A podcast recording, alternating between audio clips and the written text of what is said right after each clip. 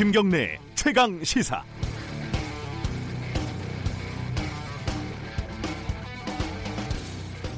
주말에는 정신건강을 위해서 가급적이면 뉴스를 보지 않으려고 합니다. 그래도 월요일이 다가오면은 불안하니까 일요일 오후쯤 슬쩍 방송 뉴스를 보기도 하고 포털이나 인터넷 뉴스를 들여다보기 시작을 합니다. 어제 보니까요, 대통령이 영화 기생충을 관람했다는 뉴스가 있었습니다.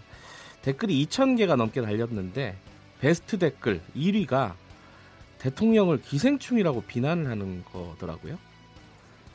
민주노총 위원장이 구속이 됐는데 청와대가 논평도 못 내고 끙끙 앓고 있다, 이런 제목의 기사를 한국경제가 썼는데, 청와대가 꼭 논평을 내야 되는지도 모르겠지만 이 기사에 달린 인기 댓글 중에 하나는 민주노총의 우호적인 논평을 발표한 정의당에게 북한으로 짐 싸서 가라, 이런 고전적인 스타일의 비난이었습니다.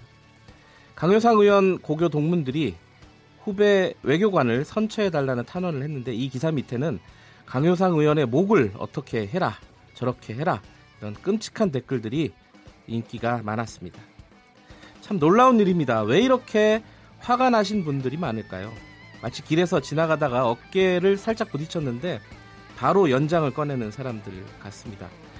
사회 전체가 손톱으로 북북 긁어가지고 벌겋게 부어올라서 성이 난 피부 같습니다. 이런 사람들이 다수는 아닐 것이다, 이렇게 위안을 하지만 그리 적지도 않다, 이렇게 생각을 하면 꽤 불안하기도 합니다.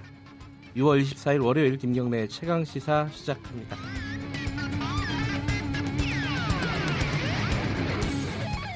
자, 김경래의 최강시사 유튜브 라이브로도 함께 하실 수 있습니다. 유튜브에서 KBS 1라디오 검색하시고 들어오시면 되고요. 샵 9730으로 문자 보내주시면 저희들이 공유하겠습니다. 짧은 문자는 50원, 긴 문자 100원이고요. 스마트폰 어플리케이션 콩으로 보내주시면 무료로 이용하실 수 있습니다. 주요 뉴스 브리핑부터 갈까요? 오늘도 고발 뉴스 민동기 기자 나와 있습니다. 안녕하세요. 안녕하십니까. 네.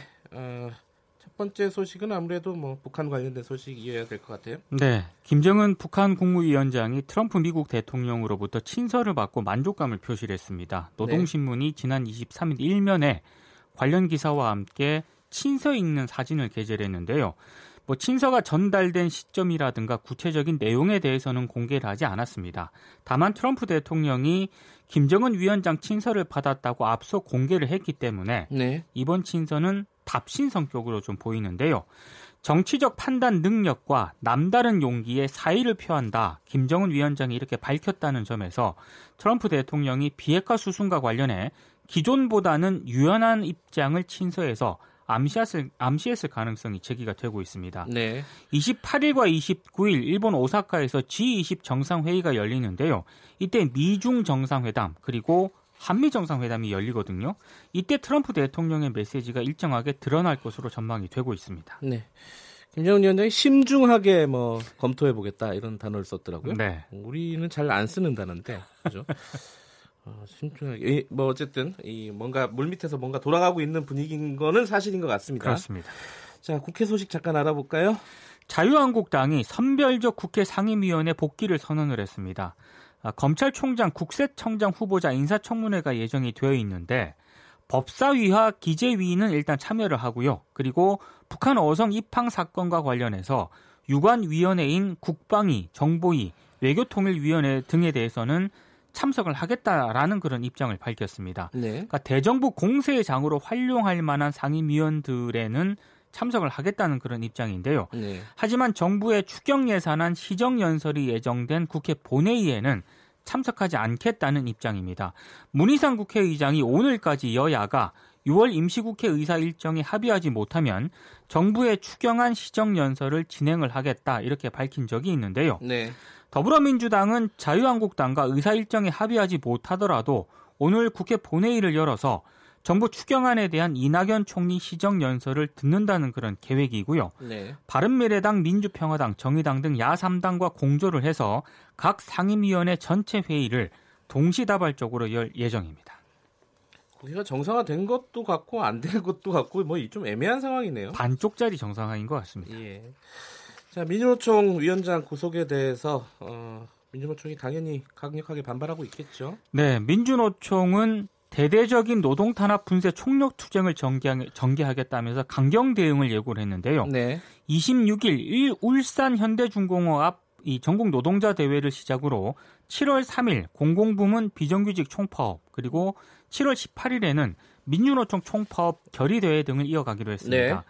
김명환 위원장은 민주노총 내 온건파로 분류가 되고 있는데요. 네. 경사노위 참여 등을 지속적으로 추구를 해왔습니다. 그래서 이번 구속을 계기로 민주노총이 강경투쟁 쪽으로 확실히 기울 것이다, 이런 분석도 나오고 있고요. 네. 그리고 보수 언론이 친민주노총 정부라면서 계속 문재인 정부를 비난을 해왔거든요. 네. 그래서 내년 총선을 의식을 해서 여권이 선긋기에 나서는 것 아니냐, 이런 분석까지 나오고 있습니다. 네. 청와대와 여당은 구속 여부가 사법부 소관이기 때문에 개입할 여지가 없다면서도 지금 돌파구를 찾기 위해서 고심을 하고 있는데요. 문제는 이 돌파할 만한 카드가 현재로서는 마땅치 않다는 그런 점입니다. 좀 구도가 복잡해요, 그죠? 그렇습니다. 단순하지 않습니다. 네. 2부에서 좀 이 부분을 좀 생각할 수 있는 시간을 가져보겠습니다. 정태수 넷째 아들인가요? 넷째 아들입니다. 예, 이번에 잡혔어요. 네. 네. 21년간의 해외 도피 그때 지난 22일 한국으로 송환이 되는데요. 네. 정한근 씨가 검찰 조사를 받았는데 아버지가 1년 전쯤 에콰도르에서 돌아가셨고 직접 임종을 지켰다, 이렇게 진술한 것으로 알려졌습니다. 네. 정태수 전 한보그룹 회장은 한보 사태의 장본인이죠. 자신이 이사장으로 있던 영동대학 교비 횡령 혐의로 2심 재판을 받던 2007년 5월 병 치료를 명분으로 일본으로 출국을 했다가 그대로 도주를 했습니다. 이후 소재는 물론 생사조차 파악이 안 됐는데요. 정태수 전 회장이 1923년생이거든요. 만약에 살아있다면 올해 96세가 됩니다. 검찰은 정한근 씨의 진술이 사실인지 아니면 아버지에게 죄를 떠넘기기 위해서 거짓을 말하는 것인지 살피기 위해서 네. 에콰도르 사정당국과 공조를 해서 수사할 방침입니다. 정태수 씨가 사망했는지 안 했는지는 좀 더 확인을 해봐야 되겠다, 이런 취지군요. 그렇습니다. 아까 오프닝에서 잠깐 언급이 됐었어요. 강효상 의원 동문들이 후배 외교관을 선처해달라, 이렇게 탄원서를 썼습니다. 대구 대건고등학교 동문들인데요. 예. 한미정상회담 통화기록을 유출한 혐의로 파면을 당했던 K전 주미대사관 참사관 있지 않습니까? 네. 이 참사관에게 좀 선처를 호소하는 탄원서를 인사혁신처로 보냈습니다. 네. 오랫동안 지켜본 이 참사관은 법을 어긴 사람도 아니다. 그리고 일부 실수가 있었다 하더라도 공직자로서 평생을 살아온 한 사람의 생명을 끊는 것이라 할 수 있는 파면 처분을 받아야 할 상황인지는 실제로 의문이 된다, 이렇게 하면서 네. 선처를 호소를 했는데요. 관련해서 외교부가 지난달 28일 강효상 의원과 이 K전 참사관을 대검찰청에 고발을 했습니다. 근데 이 세계일보가 보도한 내용인데 네. 그 전문이 이렇게 있더라고요. 탄원서 네. 전문이. 제가 쭉 읽어봤는데 좀 특징적인 게 이 탄원서에 참사관의 선처를 호소하는 글은 굉장히 많은데 강효상 의원과 관련한 부분은 전혀 없는 것도 좀 특징인 것 같습니다. 예, 동문들이 강효상 의원에 대해서는 특별히 언급을 하지 않았다. 그렇습니다. 알겠습니다. 이건 사실 이제 소송에서 좀 가려질 것 같고요. 네. 오늘부터 이른바 윤창호법이 시행이 되죠. 그렇습니다. 네. 음주운전 단속과 처벌 기준이 이제 대폭 강화가 되는데요. 네. 대검찰청이 내일부터 음주운전자에 대한 구형을 강화한 새로운 교통범죄 사건 처리 기준을 적용을 하기로 했습니다. 네. 앞으로는 피해가 크거나 상습범이면 법정 최고형인 무기징역까지 구형을 할 수 있도록 했고요. 네. 혈중 알코올 농도가 0.08 이상으로 운전을 하다가 사망이나 중상해 등의 사고를 일으키면 원칙적으로 구속을 하게 됩니다. 네. 검찰은 10년 내에 교통범죄 전력이 5회 이상이거나 음주 전력이 2회 이상이면 피해 정도가 작더라도 중상해 사고와 동일한 수준으로 구형과 구속 기준을 바꾸기로 했는데요. 네. 또 음주운전으로 사망 사고를 내고 도주를 하면 예외 없이 구속영장을 청구하기로 했습니다. 물론 형량이 올라간다고 다들 음주운전 안 하지는 않을 거예요. 분명히 또 하는 사람은 있을 겁니다. 분명히 있죠. 네. 하지만 이게 여러 가지 사회적으로 해악을 끼치는 부분이 많으니까 좀 그만하자, 이런 뜻 아니겠습니까? 그렇습니다. 자, 한국에서 1인 가구로 사는데 가장 큰 고민이 뭘까요?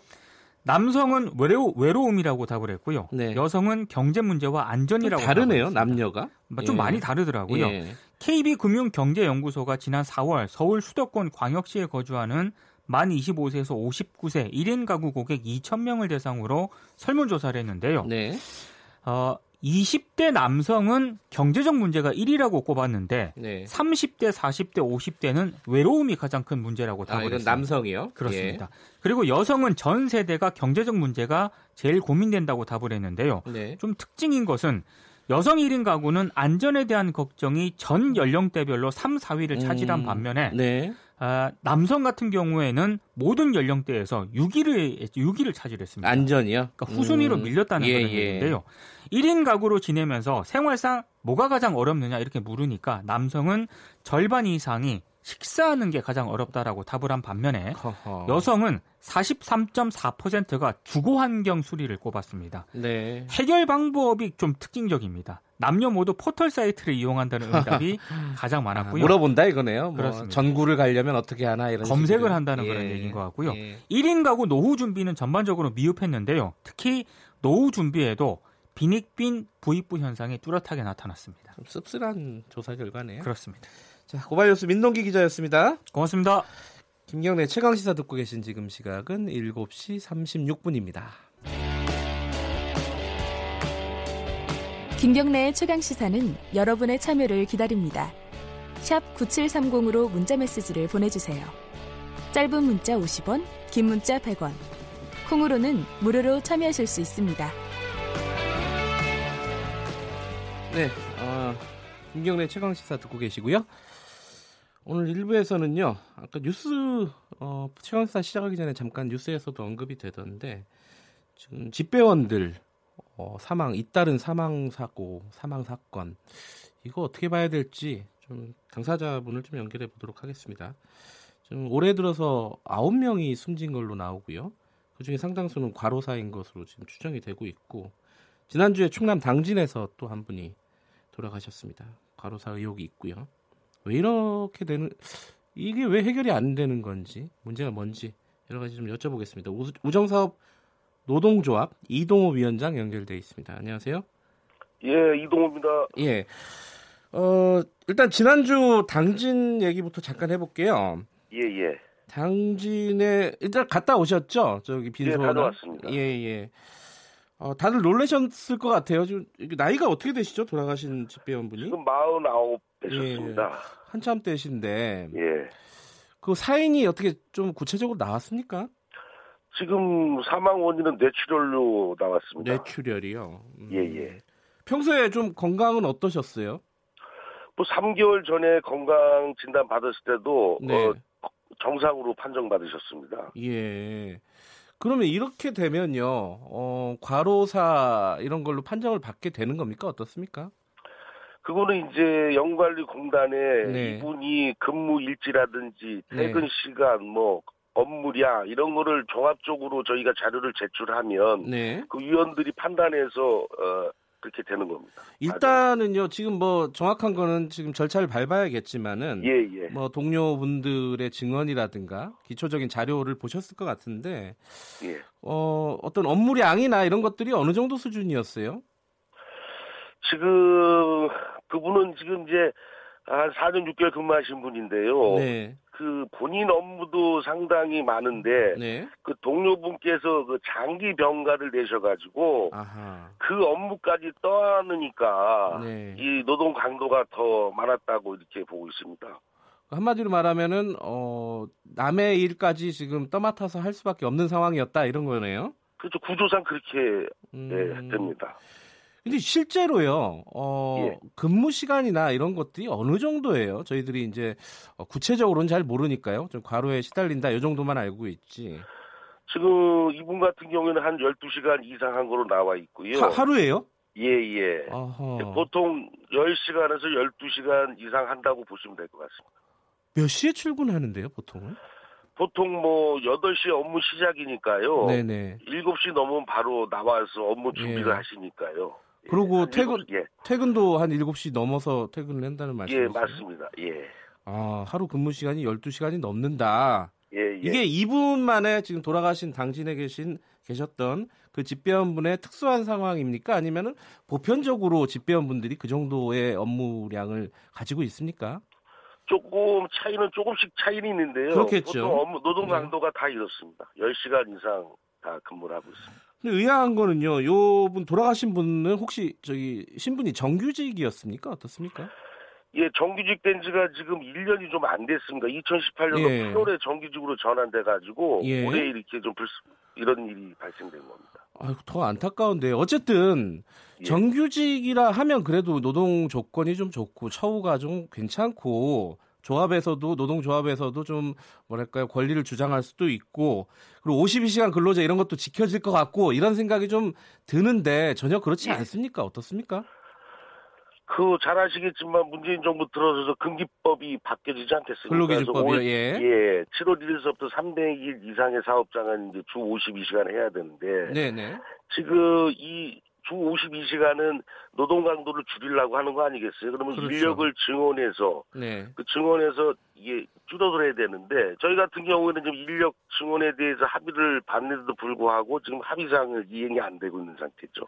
합의를 작년에 했나요? 조합하고 그 의정사업본부가? 작년 5월 2일하고요. 그다음 10월 22일 두 차례 했고요.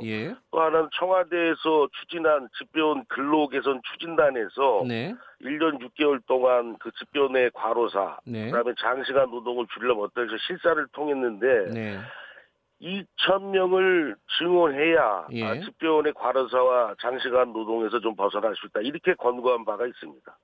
2,000명을 언제까지 증원한다 이런 건 혹시 약속이 없었습니까? 있었어. 그거는 그 추진단에서는 2019년도에 1,000명, 2020년도에 1,000명 증원하는 거를 권고한 바 있습니다.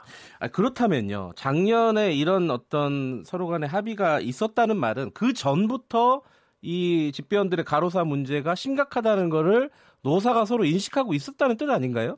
예, 맞습니다. 그 10년 동안의 과로사로 순직하신 분들이 한 176분 되시거든요.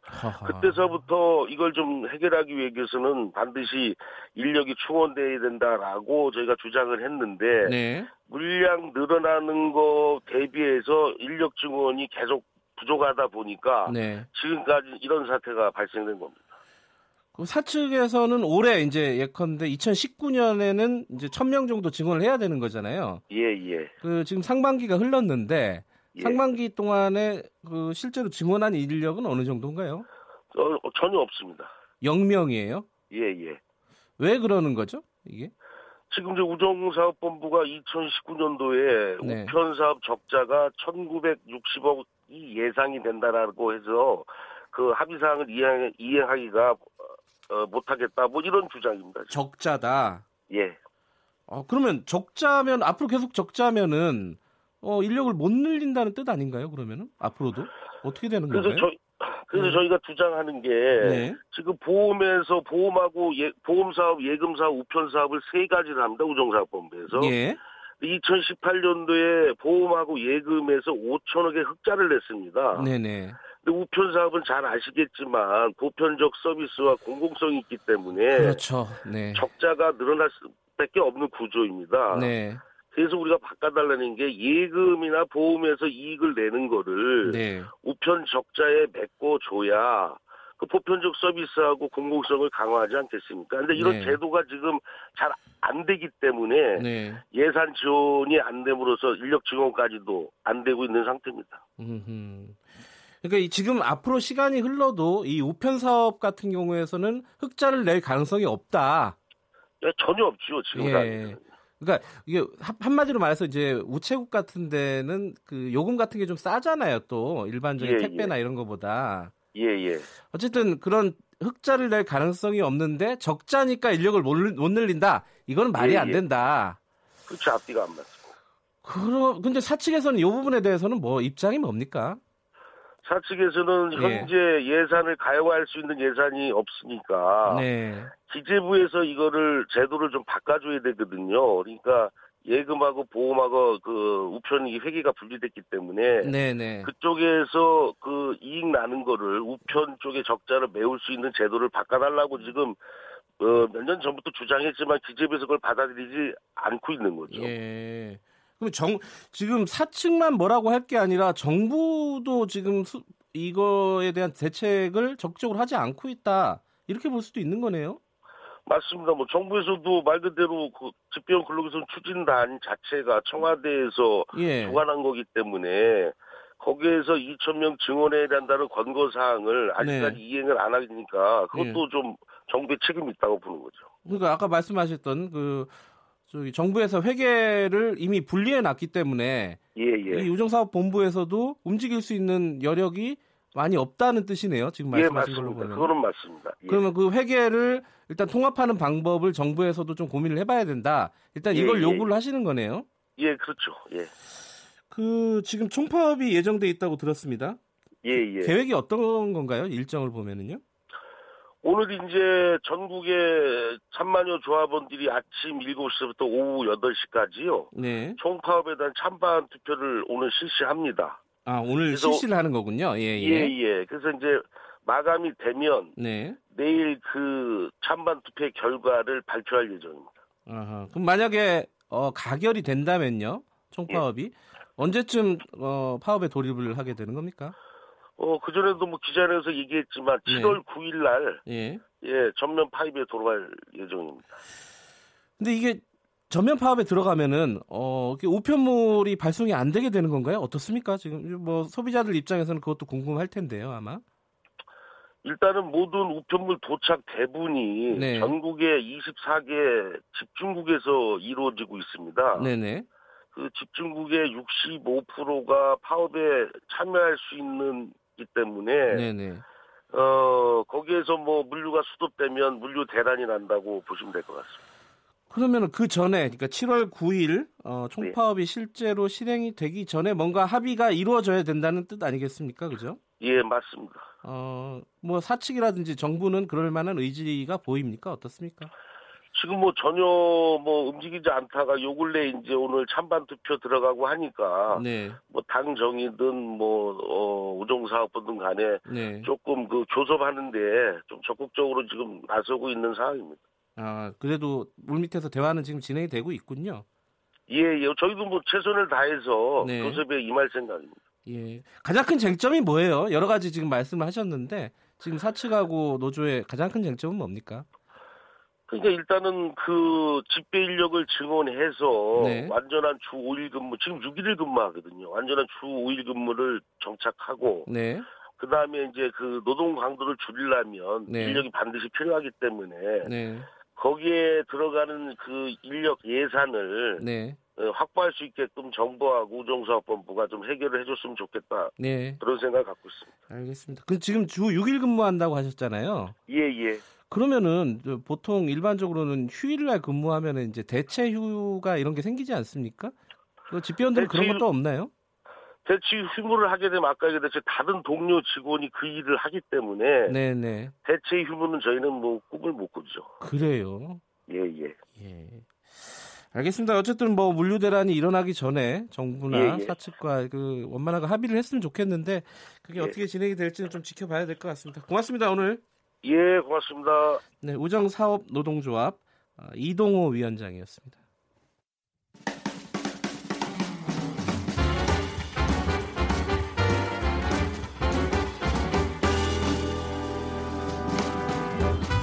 여러분의 아침을 책임집니다. 김경래의 최강 시사. 자, 매일매일 핫한 스포츠 소식을 가장 빠르게 전달해드리는 최강 스포츠, KBS 스포츠 취재부 김기범 기자 나와 있습니다. 안녕하세요. 네, 안녕하세요. 류현진 선수가 운이 별로 안 좋네요, 최근에. 네, 류현진 선수 잘못한 거 별로 없습니다. 잘못한 거 없어요? 또 10승을 달성 못했어요. 이제 콜로라도전에서 6이닝 3실점, 뭐 최근에 흐름이 약간 떨어진 건 사실입니다. 그 한참 잘 던질 때보다 거의 약간의, 퍼펙트 게임 할 때 그때보다는 타자도 안타를 안 내주고 정말 완벽한 행진을 벌일 때보다는 약간 떨어져 있습니다. 9위가. 그렇긴 하더라도 충분히 지금 퀄리티 스타트하고 있고 승리 투수가 될 요건을 갖춤에도 불구하고 자꾸 동료들이 안 도와주고 있어요. 어제도 수비 실책 정말 어이없는 게 많았고요. 병살 플레이를 놓치는 그런 장면들. 이렇게 해서 내주지 않아도 될 점수를 내주면서 6이닝 3실점이지만 자책점은 1점밖에 없었습니다. 7회 초에 3대3 상황에서 내려가서 승패를 기록하지 못하고 이제 내려왔는데요. 여전히 점수는 잘 안 주는 선수가 돼서 메이저리그 전체 평균 자책점 1위 1.27이 지금 유지가 되고 있고요. 그 류현진 선수가 9수 걸렸어요. 지금 거의 9승. 예. 달성한 게 6월 5일에 9승 달성하고 3번을 벌써 경기했는데 10승 고지를 다 요건을 갖추고도 달성하지 못한 것입니다. 진짜 없었군요. 예. 다음 기회는 이제 28일 콜로라도의 홈구장인 쿠어스필드에서 10승 도전하는데요. 이 쿠어스필드가 유명한 투수들의 무덤이라는 별명을 받고 있는데요. 이게 고지대거든요. 1600m 고지대에 있기 때문에 이 타구 속도가 빠르답니다. 안타를 쳤을 때 공이 빠르게 나가고 멀리 나가기 때문에 홈런을 많이 먹는 그런 그 쿠어스필드예요. 여기서 10승 도전하기 때문에 그 조금 더 어렵겠지만 네. 지금처럼만 잘 던져주고 동료들만 잘 해주면 충분히 10승을 달성하지 않을까. 어제 경기는 특히 또 이른바 별명이 투머치 토커인 박찬호 선수가 선수가 지켜보고 그 마운드를 지켜보는 가운데 직관을 했어요. 예, 박찬호 선수가? 그게 이제 TV 화면에 잡혀가지고 어제 메이저리그 해설을 이제 김병현 씨가 있는데 김병현 씨가 저건 투머치 토커 아닙니까 이러면서 발견했던. 근데 진짜. 투머치 토커가 맞아요? 네, 굉장히 이게 말이 많고요. 이 박찬호 선수가 보기와는 또 다르군요. 그 선유혁 선수 시절 때도 뭐 말이 적지 않았습니다. 영어도 많이 쓰고 했는데 지금 끝나고 나서는 후배들을 이제 만났을 때 덕담을 많이 해준다고 그래요. 그래요? 후배 주니어 선수나 이렇게 유망주를 만나가지고 이렇게 해라. 그리고 박찬호 씨가 평소 강조하는 게 미국에서 이제 자기가 경험을 토대로 강조하는 것들이 자기 표현입니다. 후배들이 어떤 말을 틀리더라도 확실하게 자기 표현을 할 줄 알아야 된다. 그런 걸 굉장히 강조하거든요. 그래서 투머치 토커라는 별명이 달고 다니고 있어요. 예, 그 박찬호 선수 좀 섭외해 주세요. 우리 연결 좀 한번 하게. 투머치 토커의 시간이 모자라실 것 같은데. 투머치 토커의 진면목을 한번 보고 싶네요. 자, 프로축구 소식도 알아볼게요. 어제 경기가 굉장히 화제였습니다. 어제가 거의 진기명기 경기 나왔는데요. 일단은 20세 이하 월드컵에서 선방을 펼쳤던 빛광현 선수 있지 않습니까? 골키퍼죠. 골키퍼. 예. 강원FC의 이광연 선수가 어제 프로 데뷔전을 치른 거예요. 원래 이제 후보였는데 어제 이제 20세 이하 월드컵의 활약을 바탕으로 포항전에 선발 출전해서 골키퍼 장갑을 꼈습니다. 그런데 아주 혹독한 신고식을 치렀는데 한꺼번에 포항한테 4골을 내주면서 4-0까지 끌려가는 거예요. 뭐 4-0 된 경기는 일단 진 거라고 봐야 되는데 이 경기의 벽은 높다 이렇게 볼 수도 있어요. 예, 거기서 그렇게 끝날 줄 알았는데요. 이 경기의 주제가 바뀌었습니다. 그 완전 극장골 대역전극이 일어나가지고 4-0이 5-4가 된 거예요. 그것도 후반전부터 이제 25분에 첫 번째 만회골이 나왔습니다. 강원FC의 4-1이 된 시점이 후반 25분이면요. 그래도 포기를 할 텐데 자 추가 시간 후반전이 다 끝나고 종료된 다음에 추가 시간에 2골이 더 나왔고요. 그래서 4-4 동점이 된 거예요. 여기서 끝이 아니라 마지막 경기 종료 직전 그러니까 후반 50분이 찍혀있더라고요. 시간으론. 정조국 선수가 멋진 헤딩 역전 결승골을 터뜨려서 5-4 이거는 뭐 프로축구 역사상 가장 좀 화끈한 역전승이 아니었나 싶을 정도로 거의 야구 스코어였군요. 네, 그 이광현 선수가 또 인터뷰 때 이렇게 얘기했습니다. 뭐 초반에 긴장했지만 후반에 자신감을 찾았다고. 프로도 다를 거 별로 없다 이렇게 얘기했는데요. 4골 먹은 선수 좀 긴장했던 것 같은데 어쨌든 후반에 또 형님들이 동료들이 이렇게 5골이나 넣어주면서 패전을 막아줬다는 점에서 이광현 선수는 참 올해 복을 많이 받은 선수 같기도 하고요. 어제 또 전북의 이동국 선수가 진기명기골 하나 넣었어요. 그래요? 그 경기 시작하자마자 한 2분 만에 골키퍼가 상대 골키퍼가 골킥을 찼는데 그게 이동국 선수 공격수잖아요. 맨 앞에서 이제 얼쩡거리다가 머리를 맞고 그냥 들어가는 이동국 선수 인생에 뭐 200골을 넘게 프로축구에서 골을 기록한 이동국 선수였는데 그 가운데 아주 기억에 남을 만한 진기명기골 나와서 최근에 프로축구 관중도 많이 들어오고 인기 많은데요. 이렇게 한 경기에 9골이 터진다거나 이동국 선수처럼 진기명기골이 나온다거나 좀 재미있는 요소들이 많이 있는 것 같습니다. 하이라이트 한번 찾아서 봐야겠어요. 네, 보셔야 돼요. 예. 프로야구 소식 간단하게. 네, 프로야구 기아의 에이스 양현종이 살아나는 분위기인데요. 어제 LG전 선발 등판에서 7이닝 무실점, 뭐 안타 4개 맞긴 했습니다만 최근에 양현종 선수가 7연승을 달리면서 초반에 좀 부진했었는데 양현종 선수가 다시 국내 최고 에이스다운 모습을 보여주고 있고 5월 2일 삼성전 이후로 따져보니까는 10경기 연속 퀄리티 피칭을 이어나가고 있습니다. 기아도 상승세 타고 있어가지고 어제 경기 승리하면서 순위도 7위까지 지금 올라가 있는 상태입니다. 네. 저 이렇게 계속 듣다 보니까 갑자기 궁금하네요. 퀄리티 피칭은 정확하게 뭐예요? 그 6이닝 동안 그 30점 이내로 30점 이내면은 퀄리티 피칭이라고 하는 퀄리티 스타트라고 하죠. 저만 모르고 있었나? 어쨌든 고맙습니다. 자, 프로란다. 최강 스포츠 김기범 기자였고요. 김경래 최강 시사 1부는 여기까지 해야겠습니다. 잠시 후 2부에서는요. 박지원 의원과 함께 최근에 남북 관계, 미북 관계, 북미 관계 여러 가지 좀 복잡하게 돌아가고 있죠. 여러 가지 해석과 함께 정치에 대한 견해도 여쭤보겠습니다. 잠시 후 뉴스 듣고 8시 5분에 돌아옵니다.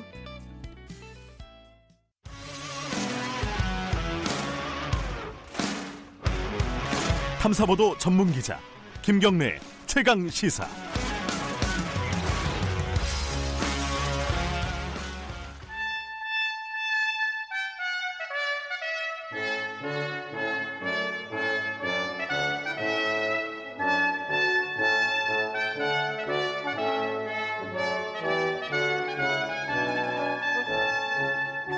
네, 매주 월요일 민주평화당 박지원 의원과 함께하는 고품격 정치 토크, 박지원의 정치의 품격 시간입니다. 유튜브 라이브로도 함께 하실 수 있으니까요. 유튜브에서 KBS 일라디오 치고 검색하고 들어오시면 됩니다. 얼굴 확인하실 수 있습니다. 자, 박지원 의원님 이번 주도 나와 계십니다. 안녕하세요. 네, 안녕하세요. 정리할 게 많습니다. 이번 주에 많아요. 일단은 뭐 사실은 이제 대북 문제, 그러니까 북한 문제에 관련된 건 워낙 전문가시니까 몇 가지 좀 짚고 넘어가겠습니다. 예, 예. 시진핑이 북한 가서 만났죠, 김정은 위원장. 그렇죠. 예. 어떻게 보셨습니까? 뭐 이렇게 나오는 논평이나 이런 것들은 워낙 이제 뭐랄까요, 이제 형식적인 그런 논평들도 많은데 그 행간에 읽는 게 중요하지 않습니까?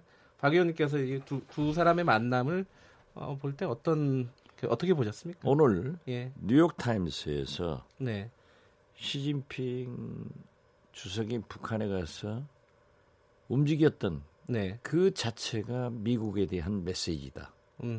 그래서 제가 볼 때는 북한 핵 무장은 중국이 반대합니다. 네. 그렇지만은 북한도 김정은도 내 뒤에는 시진핑도 있다, 푸틴도 있다 네. 하는 국내 정치적 목적을 달성시켰고 또 무역전쟁을 하고 있는 미국을 향해서 시진핑도 북한은 내가 조정할 수 있다. 네. 모든 것이 다 대미 메시지였다. 네. 그리고 결국 종합적으로 보면은 북한의 비핵화에 긍정적인 효과가 있었다. 저는 그렇게 봅니다. 근데 이제 이 사실은 시진핑과 김정은의 만남이지만은 관객은 타깃이라고 해야 될까요? 그 타깃은 미국 아니겠습니까? 당연히죠. 예. 그 관객은 어떻게 봤을까요? 이 만남을 조금 기분 나빴을 겁니다. 그래요? 예. 예. 특히 트럼프 대통령이 네. 어떻게 또 중국이 이 밥상에 숟가락을 놓느냐 이런 식으로 기분은 나빴겠지만은 네. 트럼프는 중국에 자신합니다. 시진핑 당신은 뭐라고 하더라도. 네. 내 손안에 들어있다. 어허. 중국 무역 압박, 무역 전쟁을 하면은 결국 당신들은 꿇는다. 어허. 이걸 잘 알고 있지만은 기분은 나빴고요. 사실 남북미 네. 이거 북한 핵 문제를 테이블 위에 놓고 했었는데 이제 중국이 하나 들어와서 네. 사자간 논의가 될 것이다. 네. 그러나 문재인 대통령께서 정리를 잘했더라고요. 무엇보다도 평화가 우선한다. 이렇게 말씀했어요.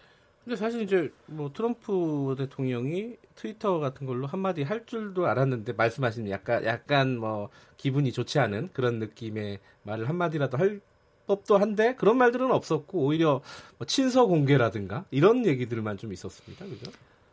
트럼프의 트위터는 예측 불가능하기 때문에 언제 날려버릴지 모르고 예. 아마 지금 G20에서 네. 미중 정상회담까지는 좋은 메시지를 가져왔고 틀림없이 그 중국이 사전에 김정은 위원장과 이러한 얘기를 나눴다 네. 하는 것을 협의를 했기 때문에 네. 지금은 조용하지만은 G20에서의 미중 정상회담 결과에 따라서 네. 그게 나올 겁니다. 그 최근에 이제 친서 외교라고 할까요? 그게 그렇죠. 예. 굉장히 이제 활발하게 다시 원래 주고 받았는데 얘기를 안 한 건지 최근에 주고 받은 건지 뭐 그건 잘 모르겠지만은 어쨌든 트럼프 대통령이 먼저 공개를 했고 네. 그죠? 그 다음에 지금 김정은 위원장도 이렇게 북한 언론을 통해서 친서를 받았는데. 아주 뭐 훌륭한 편지였다. 이 말투도 비슷해졌어요 지금 트럼프하고 김정은 위원장하고. 예. 이 KBS 1TV 네. 창이라는 다큐멘터리가 네. 약 한 달 조금 넘은 것 같아요. 네. 거기 보니까 트럼프는 그 창 다큐멘터리에서 얘기한 대로 똑같더라고요. 똑같고 이 김정은 위원장과 비슷한. 캐릭터를 가졌기 때문에 결국 비핵화가 될 것이다. 그 미국의 심리학자들이나 정치학자들이 그렇게 평을 하던데요. 네. 지금 보면은 트럼프는요 자랑하고 싶은 것을 참지 못해요. 그렇기 때문에 친서는 예. 사실상 왔다 갔다 좋은 방향으로 가고 있다. 그리고 친서 내용만 하더라도 트럼프도 매우 아름다운 친서다. 그러니까 네. 뷰티풀이라고요. 뷰티풀. 예. 예. 매우 개인적인 친서다. 이렇게 얘기를 하는가 하면은 또 트럼프가 김정은 위원장한테 보낸 친서에 대해서도 김정은 위원장도 훌륭한 내용이 담겨 있다. 흥미로운 내용을 신중히 예, 생각하겠다. 예. 좋은 평가란 말이에요. 예, 예. 그런데 하나 분명한 것은 북중 정상회담을 앞두고도 시진핑과 문재인 대통령이 네. 친서를 받고도 트럼프가 그러한 내용을 전부 다 문재인 대통령과 얘기를 하는 걸 보면은 네. 우리가 생각했던 것보다 네. 한중, 한미 관계가 그렇게 공조가 되는 것이 안 된다 네. 하는 것이 아니고 일정 부분 잘 되고 있다. 저는 그런 긍정적인 면도 파악할 수 있습니다. 그 문재인 대통령도 친서에 흥미로운 내용이 있다고. 글쎄요. 궁금증만 유발시키고 더 이상 구체적으로 얘기를 안 하고 있는데 뭔지 모르시죠? 박지원 의원님도. 모르는 줄 모르죠. 그래도 혹시 추측을 하신다면 어떻게 저한테 좀 문재인 대통령이나 트럼프 예. 대통령이 보여주면 좋은데 안 보여줘요. 그런데 되게 추측하기는 네. 저는 그렇게 생각합니다. 지금 미국은 일괄 타결해서 바로 비핵화하자. 네. 북한은 점진적, 네. 동시적하자. 네. 이런 거기 때문에 그런 방법 면에서 어느 정도 타결은 일괄, 네. 비핵화의 길은 점진적으로. 그래서 북미 정상회담을 다시 하자. 또는 실무 접촉을 하자 하는 내용들이 왔다 갔다 하지 않는가. 예. 근데 이 와중에 지금 이제 비건이 한국에 지금 왔나요? 오는 거죠? 아직 이제 오진 않았고 비건이 오는 게 의미가 있는 게 비건이 약간 온건론자잖아요, 미국에서도. 보면. 그렇죠. 예. 그래서 와서 과연 이제 북한하고 일정을 잡을 것이냐, 뭐 판문점 같은 데서 이런 게 좀 관심이 많아요. 어떻게 보세요? 저는 잠든다고 봅니다. 아 그래요? 예, 지금도. 어떤 협상이 진전되는 것은 아니지만 네. 남북 간에도 북미 간에도 접촉은 되고 있는 거예요. 네. 그렇기 때문에 친서가 왔다 갔다 하는 거죠. 그걸 뭐 우편으로 보냈겠어요? 그건 아니란 말이에요. 사람이라는 거죠. 그렇죠. 예. 그렇기 때문에 구체적 협상은 되지 않았기 때문에 네. 지난번 조화를 가지고 온 네. 김여정 제1부부장에게도 정의용 국가안보실장하고 네. 지금 고위급 회담하지 않느냐. 이걸 발전시켜라. 제가 그런 얘기를 했었거든요. 네. 그렇기 때문에 저는 비건이 오면은 또 과거에 앤드루 킴이 한국에 오면은 반드시 만나더라고요. 또 판문점에서 만나든지 안 그러면 평양을 가든지. 네. 그렇게 할 겁니다. 만날 가능성이 높다. 아, 그러니까 그게 생각이 나네요. 통일부가 김여정 부부장이 이제 조화를 전달하면서 조전을 전달하면서 찍었던 화면에 음성을 다 지워서 줬잖아요, 기자들한테. 거기에도 뭔가 좀 비밀이 있나라는 느낌도 있어요. 비밀은 없어요. 아니, 그러니까 어떤 인사말 같은데 아니, 안 나고 있다라는 느낌? 아니요, 제가 거기에 있었는데. 아, 맞다. 네. 아, 거기 현장에 계셨죠, 네, 참. 있었는데. 그 뭐 약간 민감한 내용이 있어서 그런 거 아니에요? 통일부인지 어딘지 모르지만 무음 처리한 거나 이번 어선 노크 기순 발표나 똑같이 정부가 실수를 한 거예요. 잘못한 거예요. 아, 그래요? 그 육성 내놓으면은 괜찮아요. 좋아요. 아, 오히려 우리 정부. 아, 그래요. 아, 그리고 노크 어선 노크 기순도 그때 해경이나 경찰에서 한두 시간 청와대에다 하트라인으로 보고를 했으면 그때 발표를 하면서 강하게 조치를 했으면 되는 건데 국방부 장관하고 합참의장이 바로 당일 15일 날 합참 벙커에서 회의하고 거기서부터 틀어진 거예요. 이게 속이려고 하니까 안 되는 거야. 그래서 나는 모음 처리 실수하더니 이것도 실수다. 그러나 실수치고는 문재인 대통령은 마치 김대중 대통령처럼 대북 유화 정책을 쓰고 있단 말이에요. 네네. 그러면 일부 보수에서는 굉장히 염려를 하고 있으니까 안보에 대해서는 아주 강해야 됩니다. 네. 그래서 국민이 보수층이 감동할 수 있는 선제적 조치를 문재인 대통령은 하셔야 된다 하는 것을 말씀드립니다. 그 무음 처리 김여정 부부장과 관련된 무음 처리도 그렇고 노크 기순, 대기 기순 뭐 요 부분도 실수한 건 분명하다라는 말씀이시네요. 그렇죠. 알겠습니다. 이건 그 현장에서 그러나 뭐, 실수치고는 이 소위 대기 기순 같은 경우에 용납돼서는 안 돼요. 예. 아 그거 참 이 말 나온 김에 잠깐 여쭤보면요. 지금 자유한국당 같은 경우에서는 국방부 장관 사퇴 주장하고 있고 국정조사 얘기하고 있습니다. 그 박지원 의원님은 어떻게 생각하십니까? 저는 그건 그대로 넘어갈 수가 없기 때문에 거듭 말씀드리지만은 대북 유화 정책을 쓰는 문재인 대통령께서는 안보 이런 문제에 대해서는 강한 국민이 감동할 수 있는 인적 조치를 해야 된다 이렇게 말씀드립니다. 알겠습니다. 그 얘기가 살짝 넘어갔는데 국회 얘기 가기 전에 요거만 좀 여쭤볼게요. G20 전에 남북 정상회담 뭐 원포인트로 할 수 있다 없다 뭐 얘기 있었는데 물리적으로 이제 힘들겠죠? 물리적으로 이제 3일밖에 없기 때문에 불가능하지만은 그러나 지금도 저는 김정은 위원장은 세계적 이목을 집중시키려면은요. 지금 러시아하고 중국하고 정상회담 했는데 3일을 앞두고 원포인트로 판문점에서 만나자 하면은 세계가 또 발칵 뒤집힐 거예요. 발칵 뒤집히겠죠. 그래서 좀 했으면 좋겠어요.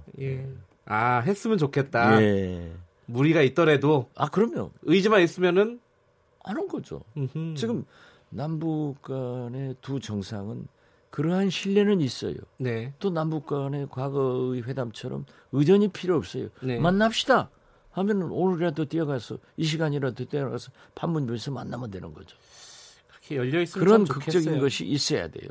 그래서 지금 일부 일본 언론에서 보도로 되고 있는 트럼프 대통령이 방한하면은 DMZ에 가서 연설할 것이다. 그것도 있어야 돼요. 조율하고 있다. 보도죠. 그것도 있어야 돼요. 알겠습니다. 그건 좀 기대를 해보고요. 아 이게 북한 문제 하다가 좀 흥미진진해서 시간이 너무 많이 흘렀습니다. 자 국내 얘기 잠깐만 좀 여쭤보겠습니다. 지금 국회가 정상화가 된 건지 안 된 건지 좀 헷갈립니다. 시정연설은 뭐 자유한국당 참석 안 한 상태에서 강행을 한다고 하고요 오늘. 그리고 상임위는 선별적으로 열리게 될 것 같고 이거 어떻게 봐야 됩니까? 이게 정상화입니까? 아닙니까 이게? 이제 한국당이 무조건 들어와야 돼요. 무조건 들어와야 되는데. 지금 한국당에서 뭐 윤석열 청문회, 붉은 수돗물, 어선 대기 기순 이것만 하겠다.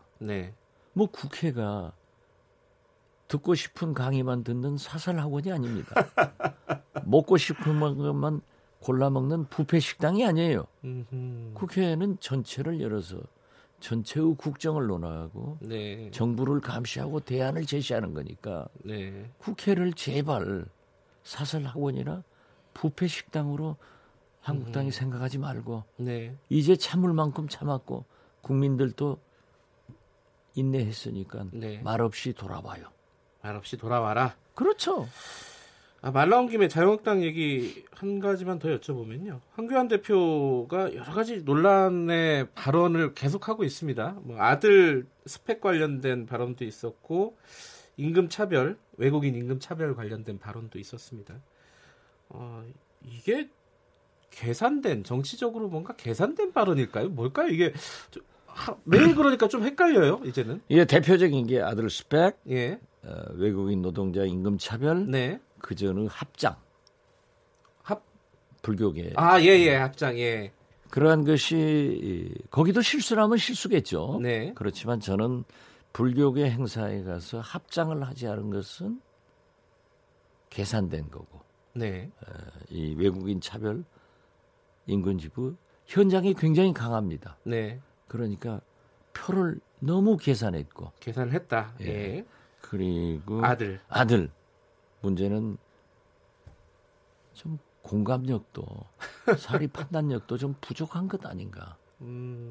그래서 이것은 굉장히 국민적 분노를 가져오게 될 겁니다. 네. 예. 그리고 다시 한번 한국당 내 의원들의 채용 비리를 연상시킴으로써 결코 황교안 대표의 아드님에게도 아주 어려워졌다. 가정 불화를 가져왔다. 저는 그렇게 봅니다. 가정 불화를 가져왔다. 아, 시간이 없어서 한 가지만 간단하게 여쭤보고 마칠게요. 지금 경제라인이 청와대 경제라인이 교체가 됐습니다. 그 밖에 뭐 인적 쇄신 이런 것들이 계속 이루어질까요? 어떻게 보십니까? 이루어져야 됩니다. 이루어져야 한다. 예, 아. 저는 예상이 아니라 당이네요. 전 예. 정책실장 경제수석이 물러간 것은 네. 저는 안 된다. 네. 당신들은 이 문재인 대통령이 왼수노로 하기 때문에 나가라 네. 했는데 박지원의 저주가 먹혔는지 아무튼 나갔어요. 네네. 에, 김상조 공정거래위원장이 예. 재벌 뭐 길들이게 할 것이다. 예. 저하고 많은 얘기를 했는데 절대 그러한 일은 하지 않을 겁니다. 그런데 예. 오늘 아침에 발표를 했더라고요. 예. 그래서 저는 이번 인사는 김상조, 윤석열, 조국 이 트리오로 계속 적폐청산과 개혁을 해나가겠다고 하는 네. 문재인 대통령의 의지가 이루어졌기 때문에 네. 또 다른 인사도 있을 것이다. 이렇게 아하. 봅니다. 알겠습니다. 오늘 여기까지 들어야겠습니다. 고맙습니다. 네, 감사합니다. 민주평화당 박지원 의원의 정치의 품격이었습니다.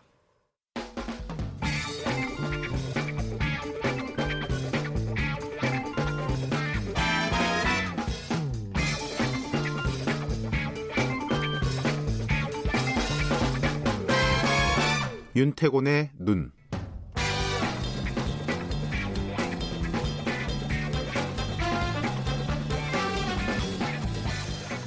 자, 처음 듣는 BG가 들어왔습니다. 자, 윤태곤의 눈, 윤태곤 의제와 전략그룹 더모아의 정치 분석실장 나와 계십니다. 안녕하세요. 네, 안녕하세요. 오늘 얘기는 좀 복잡한 얘기인데요. 네.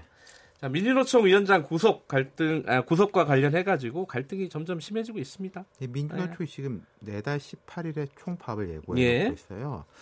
애초에 지금 문제가 됐던 것은 탄력 근로제 확대를 된다 안 된다. 최저임금 뭐 올해는 동결 혹은 뭐 아주 소폭 인상 이렇게 예고해놓고 있지 않습니까? 네. 그러니까 된다 안 된다. 이거 갈등이거든요. 그렇죠. 본질적으로는. 네. 근데 지금 민주노총 입장에서는 탄력 근로제 확대는 아이러니컬하게도 한국당이 저지해주고 있어요. 국회가 그렇죠. 정상화가 안 되니까. 민주당 등은 예. 이거 민생 법안이다 처리하라 압박을 놓고 있는데 물론 뭐 민주노총 입장에서는 민생 법안이 아니라는 입장이겠지만 한국당은 정 반대 쪽에서 어쨌든 모르쇠로 일관하고 있지 않습니까? 예. 이 내용에 대해서 뭐 불만이 아니라 어떻게 보면 더 세게 하라는 거죠.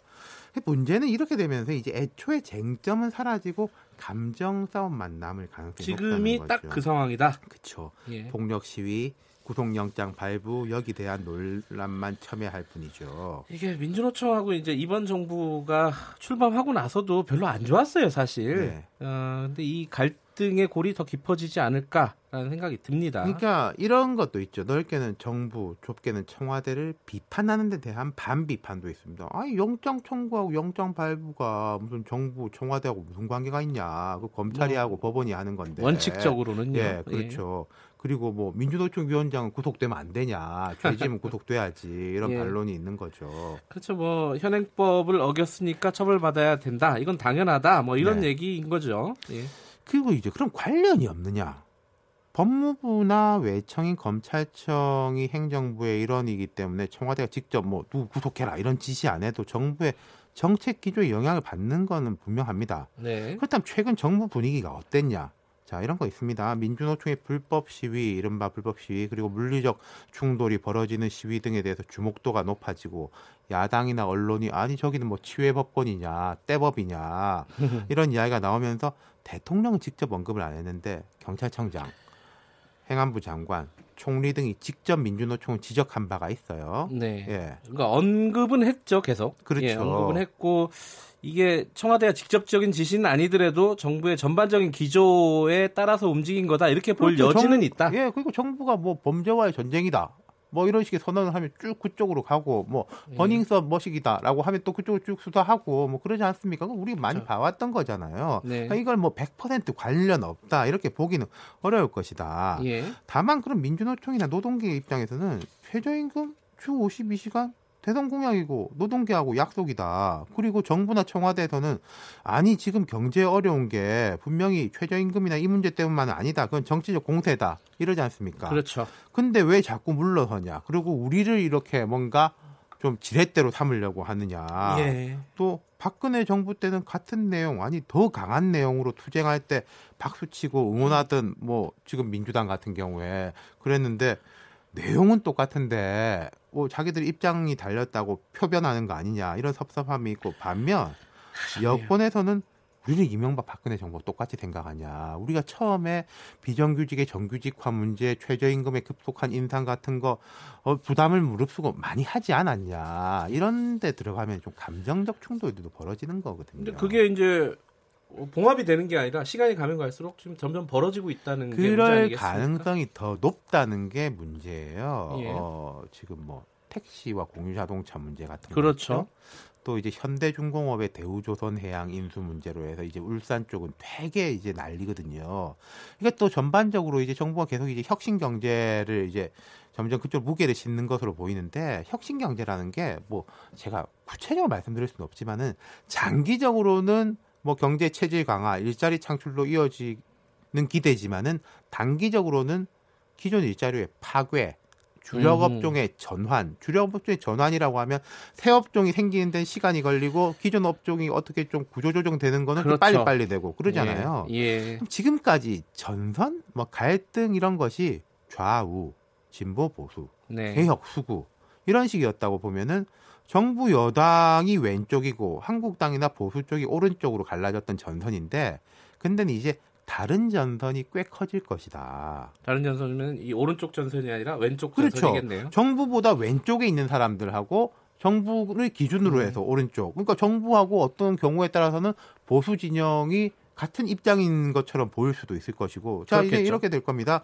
정부보다 더 오른쪽에 있는 쪽에서는 왜 그거밖에 못하냐. 더 세게 해라. 네. 원리 원칙대로 해라. 이렇게 압박을 가할 것이고 정부 왼쪽에서는 정부도 저쪽하고 편먹으니까 우리한테 남은 건 투쟁밖에 없다. 예. 이렇게 강경하게 돌아설 가능성이 있고 또 다른 양상들도 있어요. 어떤 거죠? 전주 상상고 문제가 대표적이에요. 예.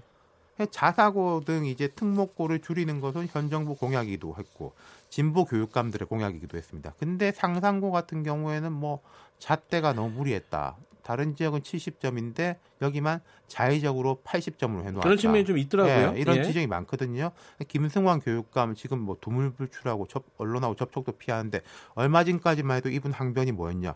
뭐 문제냐. 대통령 공약인데. 야, 이거 어떻게 해야 되니까 이런 여러 가지 그러니까 이게 구속영장하고 청와대는 무슨 상관이냐는 프레임하고 유사합니다만 이거 예. 교육청에서 알아서 하는 건 아니냐인데 하지만 정치적 책임과 부담이 그 교육청에서 그쳐지지 않을 거라는 거예요. 네. 최근에 청와대 고위 관계자가 이건 문제 있다. 교육부에서 부동의할 가능성이 높다. 이렇게 말하니까 물론 뒤에 야, 청와대 대변인 2초 나왔습니다. 예. 오늘 여기까지 듣겠습니다. 정리를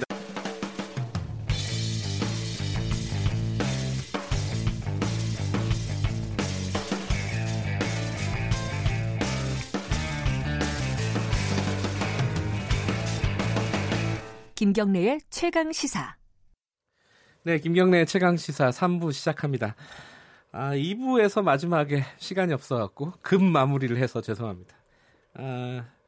이게 이제 진보 쪽에 어떤 이슈들이 생기면서 지금 정부도 지금까지의 갈등 국면과 다른 국면의 갈등을 해결해야 되는 그런 상황이 온 것이다. 이게 이제 윤태곤 실장의 어떤 핵심이었는데 그 핵심이 잘 전달이 됐는지 모르겠네요. 자, 3부에서는요. 유튜버의 최근에 뭐 막말 논쟁이라고 해야 되나요? 파문이라고 해야 되나요? 사건이 있었죠. 그거를 계기로 해서 이쪽 시장을 한번 좀 들여다보겠습니다. 유튜브 생태계를 직접 취재한 주간경향 반기용 기자와 함께 이야기 나눠보겠습니다. 안녕하세요. 네, 안녕하세요. 유튜브라 그러면 이제 그 반기용 기자는 글 쓰시는 분이잖아요. 네. 유튜브 쪽을 이렇게 취재하게 된 이유가 뭡니까? 글쎄 뭐 딱히 이제 유튜브를 특정해서 취재를 시작을 한 것은 아니고요. 네. 이제 이 온라인 이 사이버 공간에서 이렇게 유명해진 사람들, 네. 이제 그 유명세를 이용해서 이제 수익을 창출하는 그런 모델이 지금 장착이 됐다고 저희는 생각을 했고요. 네. 지금 여러 가지 뭐 별풍선이라든지 유튜브를 통해서 구독자 수가 늘다든지 조회수가 늘면 이제 그게 다시 수익으로 환원이 되는 그런 일종의 비즈니스 시스템이 지금 정착이 됐는데요.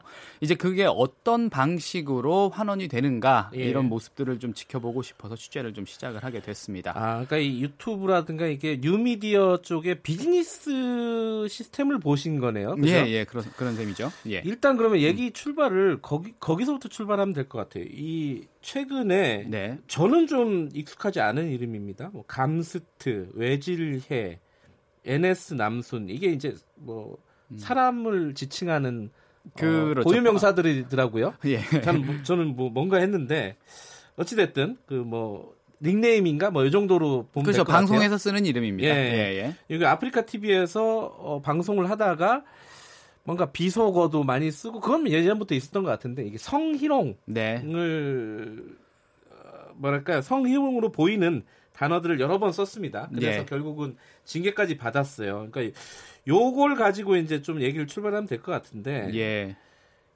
이게 단순히 뭐 관심을 끌기 위해서 그랬다기보다는 비즈니스 측면도 있는 건가요? 어떻게 봐야 되나요? 그렇죠. 이제 그 방송을 하다 보면 사람들의 네. 어떤 관심, 그러니까 주목을 받고자 하는 그런 욕망들이 있지 않습니까? 그런데 네. 이제 그런 것들이 굉장히 날것으로 튀어나오는 그런 경우가 있죠. 지금 문제가 됐던 그 방송도 방송 중에 그 방송 출연자들끼리 진행자들끼리 이제 서로 이제 오고 가는 대화 속에서 네. 게임을 하다가 예, 나온 그런 발언들인데 네. 이렇게 지금 어떻게 보면 지금 우리도 방송에서 그들의 어떤 행위를 언급을 하고 있지 않습니까? 예. 그러니까 그만큼 회자가 되고 사람들의 또 관심이 또 몰리게 됩니다. 예. 그렇게 되면 저기 사회자께서도 감스트 외질해 이런 분들 잘 모르고 계셨지만 어쨌든 지금 됐어요. 또 알게 됐습니다. 예. 예, 이런 식으로 계속해서 이를테면 악명을 떨치면서 자신들의 어떤 영향력이라든지 네임밸류 그리고 또 이제 인플루언스를 계속해서 이제 확장시켜 나가는 그런 전략을 이용을 하고 있는 것이죠. 저는 뭐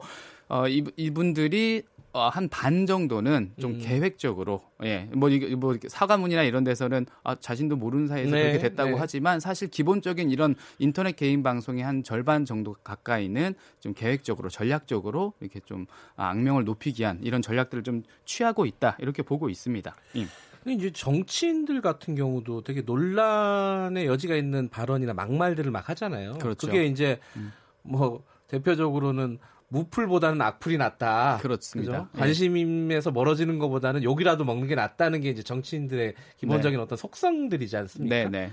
이쪽도 그래요? 그렇죠. 이전에는 그냥 네. 이제 그렇게 뭐 악플이 달린다든지 자신의 한 행위에 대해서 이제 그 인터넷 기사에 올라와서 이제 비판 댓글이 달린다든지 뭐 이 정도에서 끝났을 텐데요. 그렇죠. 지금 이분들은 자신들의 이름을 걸고 방송을 하잖아요. 예, 방송을 하면 거기에 시청자가 생기고요. 네. 거기에선 분명히 이분들의 어떤 팬들이라든지 네. 예, 이런 지지 세력들이 또 생기게 됩니다. 그럼 이 지지 세력과 시청자들은 그대로 바로 이제 그 자신들의 어떤 수익으로 환원이 되게 됩니다. 이제 그 인터넷 방송 플랫폼이라는 게 굉장히 좀 유연화되고 좀 넓게 퍼지면서요. 네. 예, 이런 시장이 이제 정착이 됐다 이렇게 볼 수가 있겠습니다. 그렇기 때문에 예. 지금 이분들은 뭐 방송 중에 성희롱이라든지 이런 부분들 때문에 문제가 됐지만 사실 더 심한 방송들이 많아요. 네. 뭐 이를테면 이제 얼마 전에 이제 경찰 검거된 사례인데요. 불법 도박 사이트 운영자가 직접 유튜브 채널을 개설을 해서 네. 도박할 사람 여기 모여라 이런 식으로 해서 도박할 사람들을 모아서 또 자신 또 수익에 이용하기도 하고요. 예. 또 성매매 업소에 방문하는 그런 과정들 있죠. 이런 네. 것들을 실질적으로 생중계하는 방식, 어떻게 예약을 하고 얼마를 주고 예약을 하고 실제로 그런 방송을 한다고요? 네, 그런 방송을 하고 있습니다. 그러면 사람들이 뭐 이제 그 성매매 시장을 어떻게 운영이 되는지 사실 호기심이 있는 분들이 있잖아요. 그렇죠. 이제 그런 분들을 대상으로 해서 방송을 하고요. 또 이른바 또 이제 여성을 비하한다든지 뭐 성소수자를 비하한다든지 뭐 그 난민분들 뭐 이슬람 이런 특정 종교를 비하한다든지 왜냐하면 이렇게 특정 세력에 대해서는 항상 안티 세력들이 있는데 어떤 그런 분들을 자극하고 그런 분들에게 좀 공감을 얻게 되면 그 역시도 수익으로 환원이 될 수 있기 때문입니다. 예. 그 예컨대 이제 뭐 그런 예전에 그런 거 있잖아요. 일부러 이제 논란을 터트리는 게 있잖아요. 네. 예를 들어 난민 문제 같은 경우는 뭐 쟁점들이 있으니까 예. 말을 꺼내면은 사람들이 관심을 갖게 되고 그러니까 내 방송이 관심을 받게 된다. 네. 거기까지 이해가 되는데 그게 어떤 돈으로 연결되는 그 고리는 제가 정확하게 잘 모르겠어요. 왜 그게 돈이 되는 겁니까? 예. 왜냐하면 이제 유튜브 같은 경우는 네. 한 그 시청자들이 이제 클릭을 하잖아요. 그 영상에 대해서. 예, 예. 그러면 이제 1회 클릭당 예를 들면 뭐 1원 정도가 방송 콘텐츠 제작자에게 떨어지게 됩니다. 예를 들어서 내가 만든 유튜브 영상이 100만 네. 뷰가 달성이 됐다. 그러면 뭐 쉽게 환원을 해도 한 100만 원 정도가 떨어지게 되는 셈이죠. 네. 그리고 이제 아프리카 TV라는 대표적인 그 인터넷 방송 플랫폼이 있는데 네. 거기 같은 경우는 이제 그 시청자분들이 보는 내내 좀 자신들이 공감했다는 취지로 뭐 별풍선이라는 아이템을 사용을 하게 됩니다. 그렇게 되면 그 별풍선은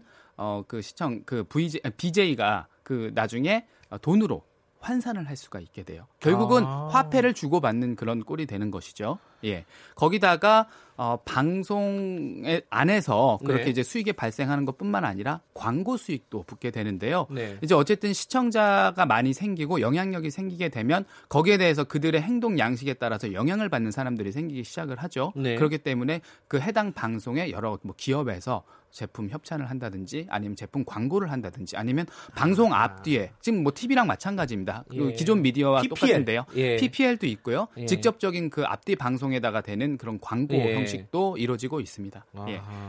그러니까 그런 형태로 이제 돈으로 만들어지는군요. 그럼 이렇잖아요. 지금까지 얘기를 보면은 어떤 혐오라든가 네. 혹은 뭐 누군가를 그 소수자를 공격한다든가 아니면 굉장히 논쟁적인 주제를 이렇게 얘기함으로써 일단 관심을 받고 네. 그 관심은 결국 돈으로 환산이 된다. 네, 그렇습니다. 그러면은 앞에 말한 이런 어떤 혐오나 이런 것들이 돈이 된다는 거잖아요. 그렇습니다. 예. 그럼 누구나 다 이걸 하려고 하지 않겠습니까? 네, 혐오라든가 공격이라든가. 그 부분이 좀 중요한 부분인데요. 예. 예를 들어서 제가 이제 방송을 하고 싶습니다. 네. 방송을 하고 싶은데 방송을 하기 위해서는 뭔가 자신이 갖고 있는 특정한 뭐 특기가 있거나 아니면 그렇죠. 어떤 그 쉽게 이게 뭐 매력 자본이라고 부르기도 합니다. 외모가 뛰어나거나 예. 아니면 내가 갖고 있는 어떤 기능이 있어서 밥이라도 잘 먹어야지. 이를테면 뭐 백종원 씨 같은 경우는 유튜브 개설한 지 며칠 안 돼서 100만, 200만, 뭐 300만 뭐 이렇게 예. 구독자가 늘잖아요. 그게 어떤 기존의 어떤 인기가 있는 그 셀러브리티나 이런 분들이 유튜브를 그러니까 유튜브를 시작을 하면 그만큼 구독자가 빨리 붙죠. 네. 갖고 있는 컨텐츠가 있기 때문이다. 기본적인 매력이 있고요. 근데 일반인이 이 시장에 뛰어들었습니다. 왜냐하면 돈이 된다는 얘기를 들었어요. 왜냐하면 미디어에서 누구는 BJ가 뭐 한 번 방송에서 뭐 1억을 벌었다더라, 뭐 예, 몇 천만 원씩 들어온다더라, 별풍선만 막 3천만 원씩 들어온다더라 이렇게 하다 보니까 그래? 특별한 장비나 이런 것들이 필요하지 않기 때문에 예, 스마트폰만 있어도 방송할 수 있거든요. 이게 진입 장벽이 낮죠, 유튜브 같은 굉장히 데가. 낮죠. 예. 예, 바로 이제 카메라만 있으면 바로 방송을 예. 할 수 있으니까요. 그렇게 방송을 시작했을 때 이분들이 고민에 빠지게 됩니다. 어떻게 해야지 시청자분들을 나에게 예, 눈길을 잡을 수 있을까? 예. 근데 컨텐츠가 없는 그 일반 개인들은 그때 유혹에 빠지게 되는 거죠.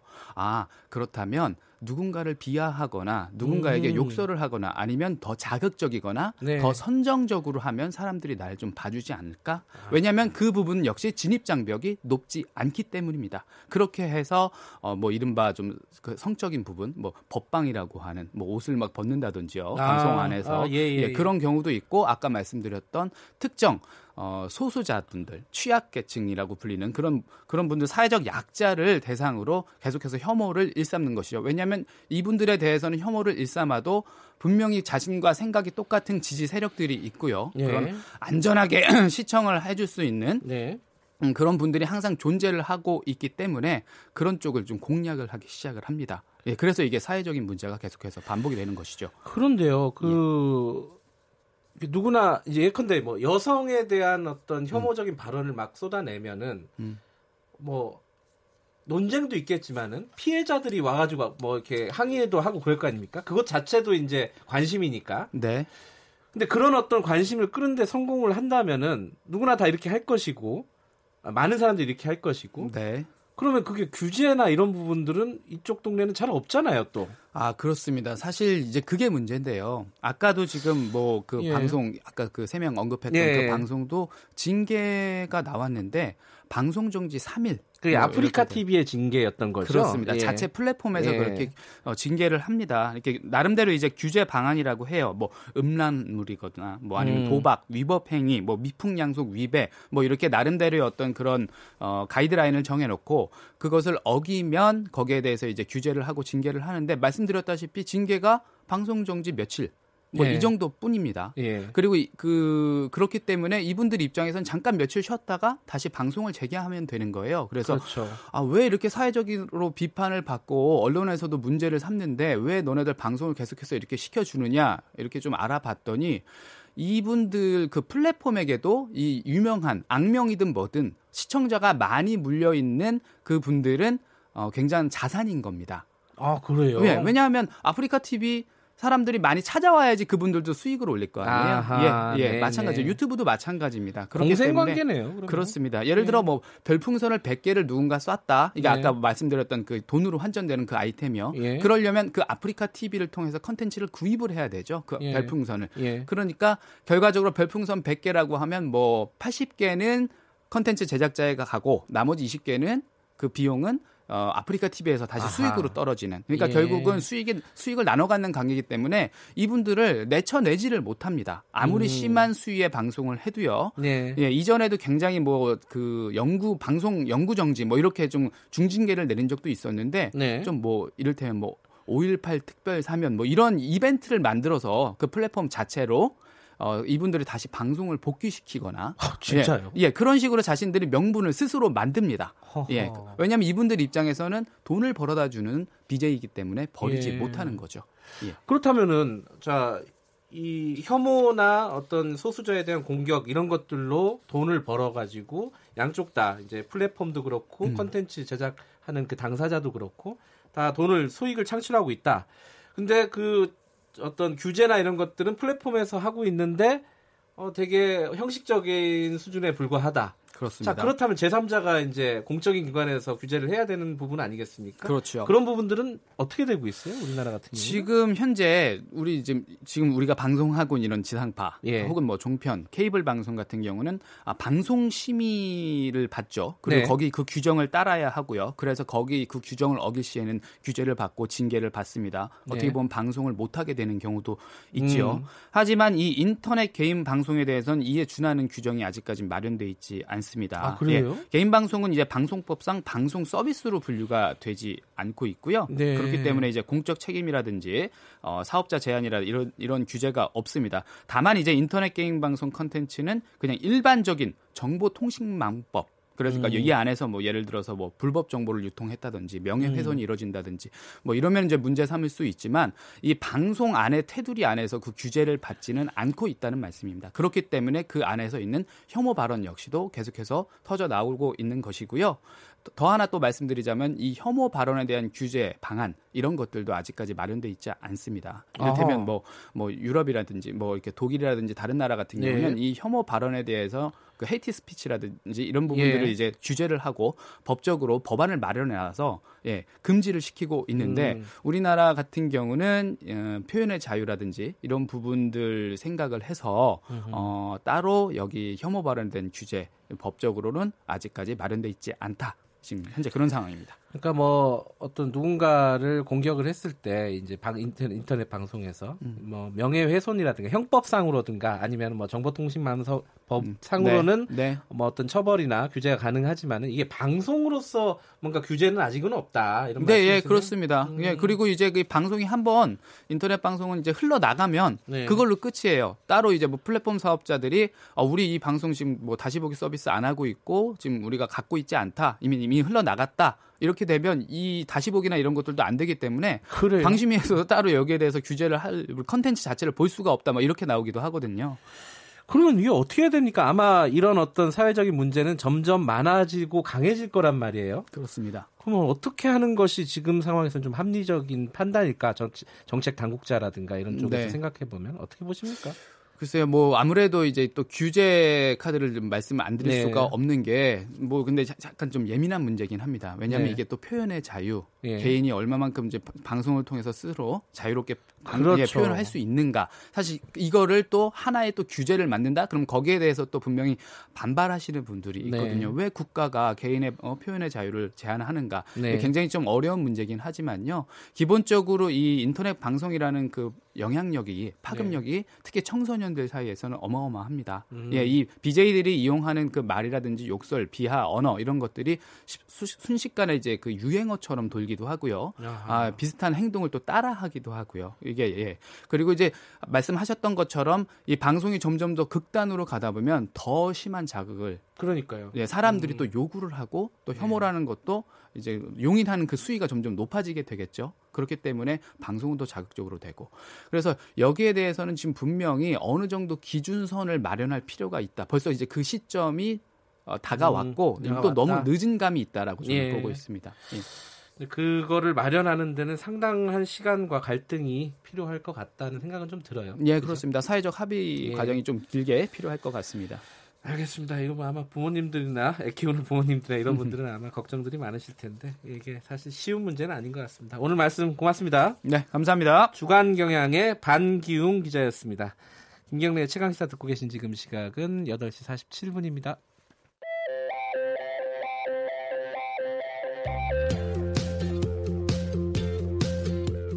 오늘 하루 이슈의 중심 김경래의 최강시사.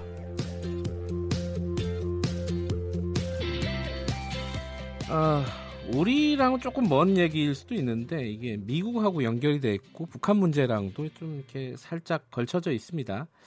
지금 미국하고 이란과의 분위기가 굉장히 좋지 않습니다. 지난 20일이었죠. 이란 근해에서 미국의 정찰기, 그러니까 무인 정찰기죠. 드론, 일종의 드론이 이란에 의해서 격추가 됐고요. 이게 뭐 이란 영공이었다 아니면 국제 공역이었다 이런 뭐 갈등도 있고 뭐 미국에서 이란을 공격하려고 막 했다가 또 취소가 되는 뭐 그런 상황도 있었습니다. 아직 그 갈등의 여러 가지 뭐랄까요 근본적인 이유는 해소가 되지 않은 상황이고 긴장은 높아지고 있는 겁니다.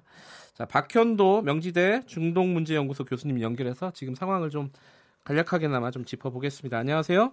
네, 안녕하십니까. 지금 그 무인정찰기, 미국의 무인정찰기가 격추된 사건은 뭐 서로 간에 지금 공방이 있는 거지 어떻게 딱 잘라서 해결이 안 된 상황인 거죠? 네, 뭐 늘 양측이 대립 때마다 그 서로가 서로 잘못했다고 얘기를 하고 있는데요.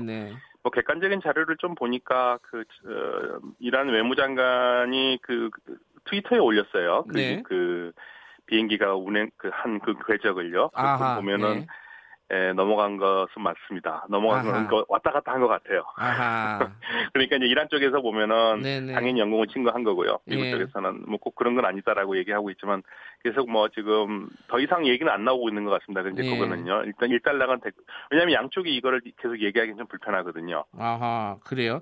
예, 이란 같은 경우에 사실은 지금 나오는 얘기가 이란 지도자층에서는 그 격추라는 걸 생각 못했을 겁니다. 그래서 지금 오히려 그 지도층에서는 깜짝 놀랐다는 얘기가 나오고 있거든요. 그래요? 네네. 그러니까 그 군에서 아마 결정을 해서 한 것 같은데요. 그 결정에 대해서 군의 그 수뇌부나 이런 쪽에서는 지금 저는 생각하지 못한 일이 나와서 이란은 당황스럽죠. 왜냐하면 그 긴장감을 올릴 필요는 없거든요. 네, 그래서 네, 그렇습니다. 그러니까 아마 이제 양쪽에서는 더 이상 얘기 안 할 것 같습니다. 그래요. 그럼 미국은 이제 어쨌든 이란 쪽에서 그 트위터에 올린 그 정보는 허위 정보다 이렇게 주장을 했지만 교수님이 네네. 보기에는 살짝 넘어간 건 맞는 것 같다 이런 말씀이시네요. 왔다 갔다 한 것 같습니다. 어떻게 보느냐에 따라서요. 네. 예. 네. 자, 근데 이게 사실은 요번 것만이 아니라 그 전부터. 그러니까 지난달부터 네. 이 이란하고 미국과의 관계는 계속 갈등이 고조되는 상황이었어요. 특히 뭐 유조선 네. 관련해서요. 그렇죠. 간단하게 좀 정리해 주시면요. 네, 유조선이 뭐 한 달 전에 4척, 그다음에 지금 불과 며칠 전에 2척이 공격을 받았지 않습니까? 네. 예, 미국은 이제 이란이 했다고 그러고 그렇게 정교하게 공격을 할 수 있는 그 세력은 뭐 대리 세력도 아니고 이건 국가가 예. 정규군이 할 수밖에 없는 그러한 것을 하면서 이란을 지목하고 있고요. 예. 이란은 우리는 아니다. 네. 이거는 이란을 하려는 미국 쪽의 음모라고 얘기를 하고 있고요. 네. 그래서 지금 결정은 안 나고 있습니다. 국제사회가 들어가가지고 조사를 해야 되는데 네. 뭐 조사단 구성하는 것도 어렵고 하하. 거기서 나온 결과가 나온다 하더라도 그거를 만약에 미국이 잘못했다, 이란이 잘못했다고 명백한 증거를 댄다 하더라도 그거 받아들이기도 어렵고요. 예. 그렇기 때문에 이것도 유야무야 넘어갈 가능성이 굉장히 큰데요. 그래서 지금 뭐 모든 양쪽의 지금 대립은 군사 그 전쟁만 가지 않았지 그것이 전쟁 상태라고 봐도 과언이 아닙니다. 예. 근데 한 가지 좀 의문스러운 거는요. 이 네. 미국에서 이제 이란을 공격할 뻔했잖아요. 네네. 이제 막판에 이제 트럼프 대통령이 철회를 했습니다. 이게 네. 어떤 거죠? 원래부터 할 생각이 있었던 거예요, 없었던 거예요? 이게 뭐 여러 가지로 좀 해석들이 있는데 교수님은 어떻게 보세요? 사실은 이제 트럼프 대통령이 메시지가 지금 왔다 갔다 하거든요. 그래서 네. 심지어는 트럼프 대통령 가장 지지하는 팍스 TV의 그 앵커도 뭐 대통령을 약간 대통령이 비난하기보다는 자기 의견을 얘기하면서 뭐라고 그러냐면 네. 지금 대통령이 내놓은 메시지 중에 10분 전에 취소했다고 그러는데 네. 그거는 그동안에 쭉 보면 대통령이 하는 거 그다음에 결정 과정을 보면 그거는 거짓말일 가능성이 굉장히 크다. 아, 그래요? 그러니까 지금 네. 그래서 지금 왜 대통령이 지금 때리려면 때리고 안 때리려면 안 때려야 되는데 네. 때리는 쪽이나 안 때리는 쪽에다가 다 이상한 메시지를 줘서 양쪽을 혼란스럽게 하는 것은 오히려 미국이 가는 거에 별로 안 좋다고 얘기를 하고 있습니다. 네. 근데 이제 트럼프 대통령은 자신이 그게 결정을 내린 거는 10분 전에 결정을 내렸고 너무 많은 사람이 한 150명이 죽는다고 그러니까 네. 아, 그러면 하지 말아라고 했다고 그러고요. 예. 그러니까 본인은 계속 그 얘기를 해요. 군사적 옵션은 계속 있긴 한데 네. 자기는 이란과 대화를 하고 싶다는 겁니다. 그러니까 이란 쪽에서 핵 개발하지 않고 그다음에 네. 탄도미사일 포기하면 내가 정말 이란을 잘 살게 해줄 테니까 나하고 대화하자. 지금 계속 그 신호를 보내고 있거든요. 네. 근데 이란 쪽에서는 아니 뭐 그렇게 국제사회하고 맺은 약속도 깬 당사자하고 네. 뭐 뭐를 믿고 다시를 하냐, 또 다시 나가지 않는다는 보장이 뭐가 있느냐라고 네. 해서 이란 쪽에서는 대화를 할 수 없다고 그러는데 단 조건은 하나 있습니다. 이란 쪽에서도요. 네. 미국이 사과를 한다면 생각해 보겠답니다. 아 그래요? 네네 사과를 하면 생각해 보겠다 그러는데 미국에서 사과는 안 하겠죠. 그러니까 이게 사실은 네. 미국이 지금 당면하고 있는 핵 문제가 북한 쪽이 하나가 있고 이란 쪽이 하나가 있는 거 아니겠습니까? 네, 맞습니다. 근데 이란 쪽 문제는 북한하고는 계속 그래도 어찌됐든 대화를 하려고 하는데 네네. 작년에 일방적으로 그 협상을 사실 파기한 셈이잖아요, 미국에서. 그렇죠. 네. 그러면 앞으로는 어떻게 되는 겁니까? 이란과의 그 북한과의 이란과 미국과의 관계는? 전망을 하신다면 지난 얼마 되지 않은 그 시점에서 북한에서도 지금 미국의 이란에 대한 게 잘못됐다고 계속 얘기를 했거든요. 네. 물론 이제 북한 이란 쪽에서 한 얘기긴 합니다만은 네. 그러니까 지금 미국으로서는 근데 지금까지 쭉 보면은 트럼프 대통령이 이란에 대해서는 굉장히 강경하게 나왔고, 그렇죠. 북한에 대해서는 뭐 강경합니다만은 그냥 좀 부드럽게 나왔었어요. 네네. 그런데 지금 요즘 요 며칠 사이에 이란에게 보내는 메시지는. 네. 북한에게 보내는 메시지 굉장히 비슷합니다. 자기는 대화를 하고 싶다. 근데 대화를 할 때까지 자기는 최대한 압박을 가하겠다. 지금 그 태세로 돌아간 것 같아요. 군사적인 옵션 약간 뒤로 빼놓고요. 아 그래요? 네, 그래서 지금 오늘도 미국 시간으로 보면 이제 오늘 월요일 날 새로운 추가 제재를 발표한다 그러거든요. 네. 그럼 상당히 조이는 제재가 될 겁니다. 아마도 석유를 전혀 수출 못하게 하거나 금융 제재를 더 강화하거나 그런 거로 나올 것 같은데요. 네. 그래서 이란 쪽에다 제재를 주면서 동시에 자기는 이란을 가장 위대한 국가로 만들어주고 싶다고 얘기를 해요. 지금 본인이 그 대통령 선거에서 썼던 Make America Great Again이라는 말에서 네. 아메리카를 이란으로 바꾸고 있어요. Make Iran Great Again으로. 그러니까 나하고 대화를 해가지고 대화만 하면 자기가 네. 그 미란을 잘 살게 해줄 테니까 나하고 대화하자. 지금 계속 미끼를 던지고 있거든요. 근데 미끼를 안 받으니까 계속 강력하게 지금 제재를 하고 있고요. 네. 이란 쪽에서도 이게 지금 상당히 심각한 상황인데, 이란은 그래서 지금 내부적으로 외환이라든지 이런 부분에 대해서 조치를 취하기 시작했습니다. 예, 그래서 지금 아마도 준비를 하고 있는 게 아닌가 생각이 들고요. 그리고 또 이란으로서는 이렇게 죽을 수 없다 생각하고 있기 때문에 네. 또 미국에 대해서 강력한 카드가 내놓는 게, 우리가 농축 우라늄이 원래 3.67% 이상 하면 안 되는데 네. 그것도 이제 뭐 7월 7일까지 기다렸다가 유럽이 별말 없으면 우리는 3.67% 이상으로 하겠다고 얘기를 했고요. 네. 그리고 우라늄 보장 한도도 300kg밖에 안 되는데 2월 27일 이후부터는 300 이상 가겠다 지금 나오고 있고. 그러니까 하나하나 그 이란도 마찬가지로 저강도로 압력을 지금 그 미국에게 넣고 있습니다. 지금 강대강으로 계속 가고 있는 거죠. 지금 이제 미국이 대선 국면으로 접어들지 않았습니까? 이 국면이 네. 이란과의 관계 이 부분에 어떤 영향을 줄까요? 아 지금 요 며칠 사이에 트럼프 대통령의 발언은 대단히 유효합니다. 이란에 대해서요. 네. 이란이 굉장히 현명한 결정을 했다. 네. 그러니까 드론만 떨어뜨리고 그 군인이 탄 비행기는 떨어뜨리지 않은 것에 대해서 굉장히 현명하게 했고, 그다음에 아주 거기서 고맙게 생각한다 그런 얘기까지 하고요. 사실 그 한나라의 최고 그 국방 수권자가 그를 얘기하기 쉽진 않거든요. 네. 그 적대국에 대해서요. 네. 그런데 그렇게 굉장히 유효하게 나오는 거 보면은 지금 트럼프 대통령이 재선을 앞두고 어떻게 해서든지 전쟁을 가지 않고 이란과 대화를 할 그러한 그 상황을 만들려고 노력을 하고 있는데, 네. 근데 문제는 이제 이란 쪽에서 어떻게 믿느냐 이게 지금 너를 못 믿겠다 이 입장입니다. 그러니까 그래서 지금 이란은 미국에 대해서는 강하게 나와야지 미국이 뭔가를 예. 한다고 생각하기 때문에 이란은 계속 강하게 나오고 있습니다. 조금 더 지켜봐야 될 일이네요. 예. 오늘 말씀 감사합니다. 네, 감사합니다. 박현도 명지대 중동문제연구소 교수님이었고요. 김경래 최강시사 오늘은 여기까지 하겠습니다. 저는 뉴스타파 기자 김경래였고요. 내일 아침 7시 25분 다시 돌아오겠습니다.